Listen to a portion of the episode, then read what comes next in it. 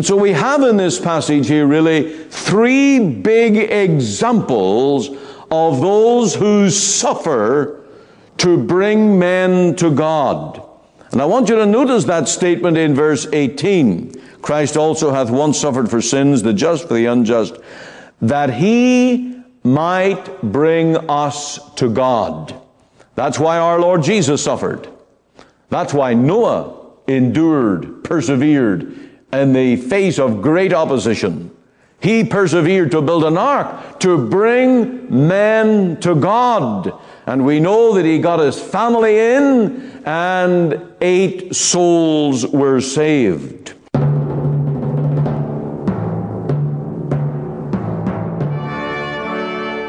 Thank you for joining with us here on Let the Bible Speak. This is Ian Goligher, pastor of our Free Presbyterian Church in Cloverdale. Bringing men to God. That's 1 Peter chapter 3. We'll be looking at the life of Noah, the man who was a preacher of righteousness. And here in 1 Peter 3 we find that he is held up as an example of one who was faithful in the task and preached faithfully the message of the gospel to a perishing world. We begin here with a few remarks on the subject of prayer. And uh, we have here the wonderful story of the man going to seek bread at night, at midnight for his friend. And when he came, the man was in bed with his family, and he said, Do not disturb me now. But the man persisted and he received the bread that he required. This uh, account shows us that we are in the work of interceding for others. Personal prayers are somewhat suspect, but when we pray for the good of others, it is clearly from a right motive.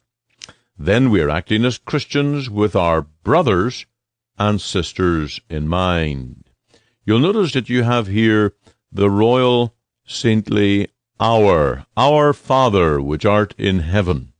How slow men are to take up this ministry of praying for others. That way, we will never be done at the throne of grace. We can never say there are no needs for which to pray. Think of the Sunday, the ministry of the Lord's church and the cause of the gospel. Think of children that need the Lord. Think of the elderly that are ever near the brink of eternity and are in need of God's way of salvation. The Lord has taught us to pray for our enemies, for precious souls, to pray for servants of God, the church uh, across the nations that need the gospel, and so we are called to pray. Now also note that in spite of the hour and the in interruption that he got his three loaves, and even more, as many as he needeth. There is so much here designed to encourage us for prayer. There is good reason to pray. There is blessing and supply to be had when we pray in this fashion.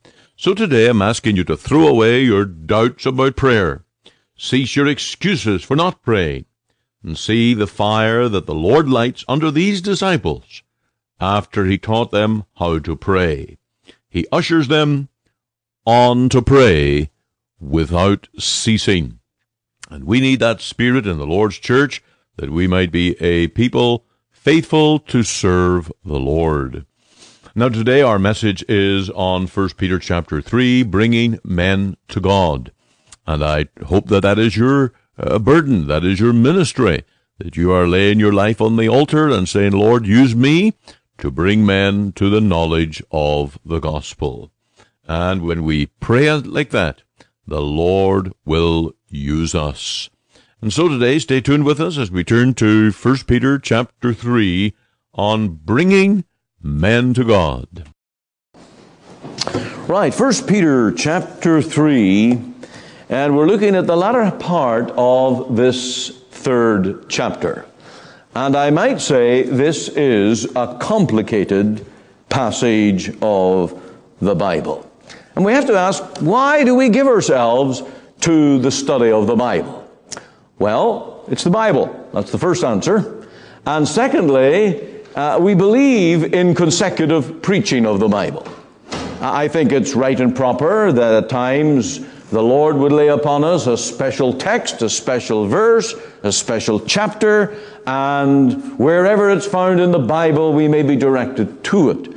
But as you know, on these Sunday evenings, our intention has been and our desire has been that we work our way through this complete uh, book of First Peter. We commenced right at uh, I think it was the last Sunday evening of the uh, of 2010. And here we are a number of months, and we're, we're working our way little by little. And, and it teaches us uh, the vastness of the Bible.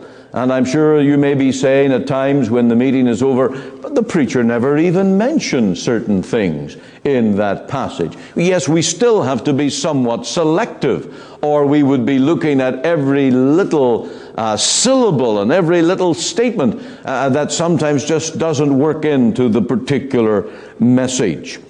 We also want to look at this particular passage tonight because it contains one of the greatest gospel texts in all of the Bible. Verse 18 For Christ also hath once suffered for sins, the just for the unjust, that he might bring us to God.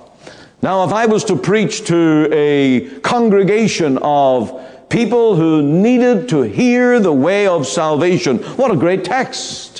What a great text for us to consider also here tonight. Also, this passage speaks of one of the greatest men of the Bible who suffered for the gospel's sake. It mentions the man Noah, the man who built the ark. And then it also mentions baptized Christians. It talks about baptism and a good conscience toward God.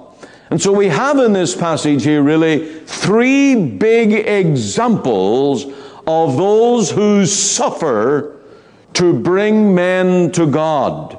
And I want you to notice that statement in verse 18. Christ also hath once suffered for sins, the just for the unjust, that he might bring us to God.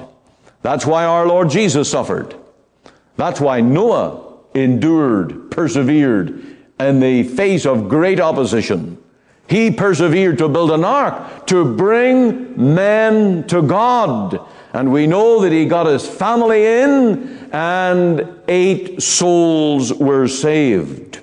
And then the third example is the Christian, the baptized Christian. Now we're going to learn tonight that baptism in the first century was a huge thing. It ought to be a huge thing in the 21st century also. But I'm afraid we have sort of institutionalized it a little bit. If you were as a Christian in the first century, you renounced your complete heritage, you renounced your culture, you renounced your previous religions and affiliations, you came out of the closet, so to speak, as now a public Christian. And all the reproach and all the price that men were had to pay for that, some with their blood, some with their lives for the gospel's sake. Now, in this whole context, chapter 3 on into chapter 4, and this is the reason why I wanted to read part of chapter 4, Peter is endeavoring to reconcile people, Christians, with suffering. Now, that is a strange subject. Because our natural minds think, well, if you're in the will of God, and if you love God, and you walk with God, and you do those things that please God, you're going to have a happy, successful life. It's a kind of the prosperity thinking. And we always take it as a physical, material, earthly prosperity. Well, the Bible doesn't teach that. And in the Sermon on the Mount, the Beatitudes, blessed are they that mourn. Blessed are the meek, they shall inherit the earth. But when? When? Uh, that is the question. Now, the Christian is to suffer as a Christian. And he's not to suffer as a murderer. He's not to suffer as an evildoer. but he is to hold his head up and counted joy and not counted strange. That's what Peter got to in chapter 4.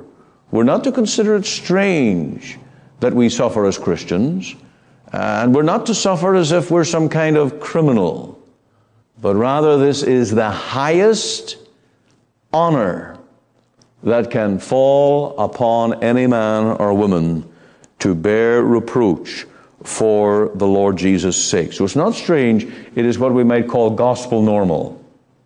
Gospel normal to lose friends, to lose the friendship of this world because you publicly declare your faith, your adherence and loyalty to the Lord Jesus. And as I mentioned, there are three examples that Peter takes up. Christ himself, he's the great sufferer. There is no greater example of one who suffered to bring men to God. Then you have Noah, then you have baptized Christians. Now, this is what it's all about to bring men to God. I can say that's why I'm here tonight. That's why nearly 27 years ago I left my homeland, came to Canada, came to this part of the country to preach the gospel. That verse that I shared in the prayer meeting a few weeks ago, Matthew 9 36, where the Lord Jesus lifted up his eyes, he saw the multitudes that they were with, they were fainting and scattered and without a shepherd. The Lord used that in my life as I considered coming to preach the gospel in Canada. Why? To bring men to God. And so you could say that everything that I have done and everything that I have uh, sought to be consistent in all of these years is for this very same purpose to bring men to God. And therefore, every Christian, in one way or another, stands up for the Lord Jesus, witnesses, proclaims the name or joins with the people of God to proclaim the name of the Lord Jesus that men might be brought to God. That's why our Lord went to the cross. That's why he suffered. And he is our prime example tonight. That's why Noah for 120 years was the offscouring of the world and yet endured. And as a baptized Christian, you are called to a life of suffering as a Christian. Not an evildoer, not a criminal, but as a witness for the Lord Jesus. Right, let's get started. We have three key examples. We're going to simply follow these examples that Peter lays out. And in keeping with Peter's theses, we have now a model of suffering our Lord Jesus, who was the just for the unjust, that he might bring us to God. Our Lord Jesus suffered all his life. From his incarnation, from his birth in the, uh, in the stable, in the cave, shut out of the inn, as a boy, working with his father in Nazareth, all the the, the, the sufferings and the deprivations that he endured. And later, when he was in his itinerant ministry, at times with no place to lay down his head, no place to call home, he was an itinerant, he was poor, he was uh, berated, derided, he was arrested, he was crucified on the cross. Our Lord Jesus suffered all of his 33 years was one package deal of suffering. It was his humiliation that he might bring men to God. And aren't you glad tonight our Lord Jesus did that? Aren't you glad tonight that he came from heaven, all its glory and all its splendor, into this cursed world to become a curse for us, that you and I may be brought to God. And so our Lord Jesus is our great example. Now, as you'll examine verse 18, you will notice that he is called Christ. That means appointed or anointed, sent or Messiah. To this work, our Lord Jesus was appointed, and he came to this office to suffer. He was given that very task. Then also it says that he suffered once. Once when? What day was that? No, it wasn't one day, it was 33 years. It was a whole life of suffering. He suffered once for sins. He continually, all of his years, was carrying out a ministry that involved suffering, reproach, indignity, sorrow, shame, and physical sufferings unto death. Then also, it says that Christ's sufferings were atoning the just for the unjust. And if I was preaching tonight to a congregation of unconverted people, I would have to explain what that meant. I would have to explain how he became your substitute, how he in his death was the just one, the holy one, taking the sinner's place, the just for the unjust. And in that is atonement, in that is justification, in that is the whole sacrifice of our Lord, that he might bring men to God. And we cannot even enter into the sufferings of our Lord on that cross when he was a sacrifice for us. When the darkness shut men out and God in his infinite holiness poured upon his son all the divine justice due to a guilty sinner, you and me our Lord Jesus absorbed all of that, the just for the unjust, that he might bring us to God. And then it says it was unto death, unto death. There was no escaping, there was no fleeing. He could have fled, he could have opted out, but voluntarily our Lord submitted himself. He suffered. He suffered it. He didn't complain. He didn't run, he didn't murmur. He didn't cry out for angels to come and deliver him. He didn't say to some man, have pity on me. No, our Lord set his face as a flint to Jerusalem. He was determined to go to the cross. He entered into the arena of suffering as the mighty conqueror of his people. He suffered and delighted in his sufferings, if we may understand that. And it pleased the Father to bruise him to make him the suffering one to bring us to God. We see here how far men are from God, that without that deep suffering in his sacrifice on the cross, there could be no reconciliation. We see here how impossible it is for men to save themselves. We could never, ever bring ourselves to God. It took an infinite suffering of an infinite Savior to intercede and to pay the price for us. And so we need to see also that only a God appointed Savior can bring men to glory. And so you can see here in this text what the gospel is all about. It's about a sufferer taking our place, intervening, and bringing us one day to glory and that is the gospel. And so we are to consider the great sufferer. And every time that you're called to suffer in some little way, perhaps, or bigger way, perhaps, you're to consider the sufferer, the model that, that, that Peter lays out for us here, the Lord Jesus Himself.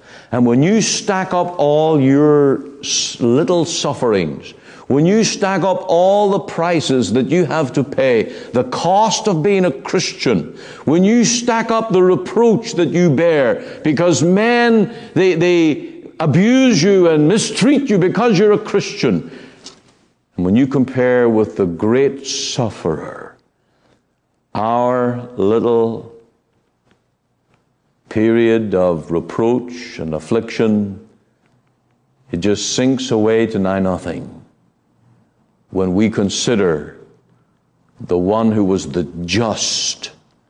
He deserved no sufferings. He was perfect. And yet he suffered for us, the unjust, in our place. So the next time someone slaps you on the face for being a Christian, think of what the Lord Jesus endured. Think of the price that he paid. And realize that you're suffering not as a criminal, but as a Christian, a Christ one. And after all, you're praying to be like him. And we are called to conformity to him also in his sufferings. Remember Paul's great prayer, Philippians 3:10, that I might know him and the power of his resurrection and the fellowship of his sufferings. Now that means that you're called to go, to go through hard things. It means you have to get up at 7 o'clock on a Sunday morning. Most people don't want to do that. It means you have to come to church. It means you have to organize your Sunday differently. It's God's day. It's a day to keep. It's a day to honor. It means discipline in your life. It means that you will not live for television, but you will live that you might have fellowship with God in His Word and prayer. There's a price to pay for being a Christian. Now, I'm not talking tonight about being a martyr. I'm not talking about dying on a stake in the fires of persecution. There are Christians who have done that for Jesus' sake and counted it joy to do so. But you're called, and we're all called, to live a Christ like life in the midst of a wicked generation that either doesn't understand or hates Christianity. You see, the world is at enmity with God. The image of the Lord Jesus is hated in this world. The devil hates the image of God's Son. And the devil hates the image of Christ in you as a Christian. And the world hates that image. This is one of the marks of being a Christian. You're hated by the world. And Peter says, Count it not strange, but consider your example and how he suffered. That brings us now in verse 19 and 20 to Noah and how he suffered to bring men to God. I cannot think of any other man that outshines Noah as one who endured hardship for the gospel's sake. I cannot think of one who endured longer, harder, against greater odds, and saw fewer results. Eight souls out of all the parish of the world that he preached to as he built the ark. And this man who endured is held up for us here in this uh, very verse. Let's read verse 19 and 20. By which also he went and preached unto the spirits in prison, which sometime were disobedient when once the long suffering of God waited in the days of Noah, while the ark was a preparing, wherein few, that is, eight souls, were saved. I want you to notice in that verse 19 that Noah was prompted to preach by the Holy Spirit. It was the Spirit of Christ in him that made him a preacher. And it tells us that because Noah was moved by the Spirit to preach righteousness and repentance and the gospel, it was actually Christ preaching to the people. You see, the Lord raises up messengers. He gives them His Spirit and He gives them His truth. And when those messengers go forth to preach, they are the ambassadors of the Lord Jesus. So it's quite true to say that our Lord Jesus preached to the people who perished in the waters in Noah's day that the Lord Jesus was preaching to them because he sent Noah. Now, there's a difficulty here. It says that he preached to them in prison. What does that mean? Well, if you read that text very, very carefully, it really means that God sent his spirit and sent Noah to preach to those people who perished and they're now in prison or hell. The word prison there has to refer to the place of hell. If you were to read it like this, by which also he went and preached unto the spirits now in prison. Preached is past tense, now is present. They're now in hell. Let me tell you, the Spirit of God and the Lord Jesus does not go down into the caverns of hell to preach the gospel to men. Men in hell never hear the message of the gospel as you and I hear it tonight. These are the people that were preached to in the days of Noah, which, it says, verse 20, which sometime, which could be aforetime, were disobedient. When once the long suffering of God waited in the days of Noah, and God waited, what was it, 100 years, 120 years? God had great long suffering all the years that Noah was building that ark. And Noah was prompted by the Spirit of Christ to preach the gospel to them. Now, every time that the gospel is preached in the world, it is the claims of Christ being made to men.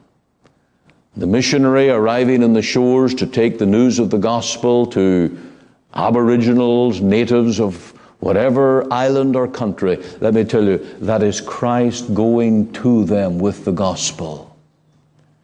And every time that evangelists go in through a neighborhood and invite people to a gospel meeting, to the church of Christ to hear the gospel, that is the Savior calling men at work in his office as prophet, sending preachers to preach the word. God did that through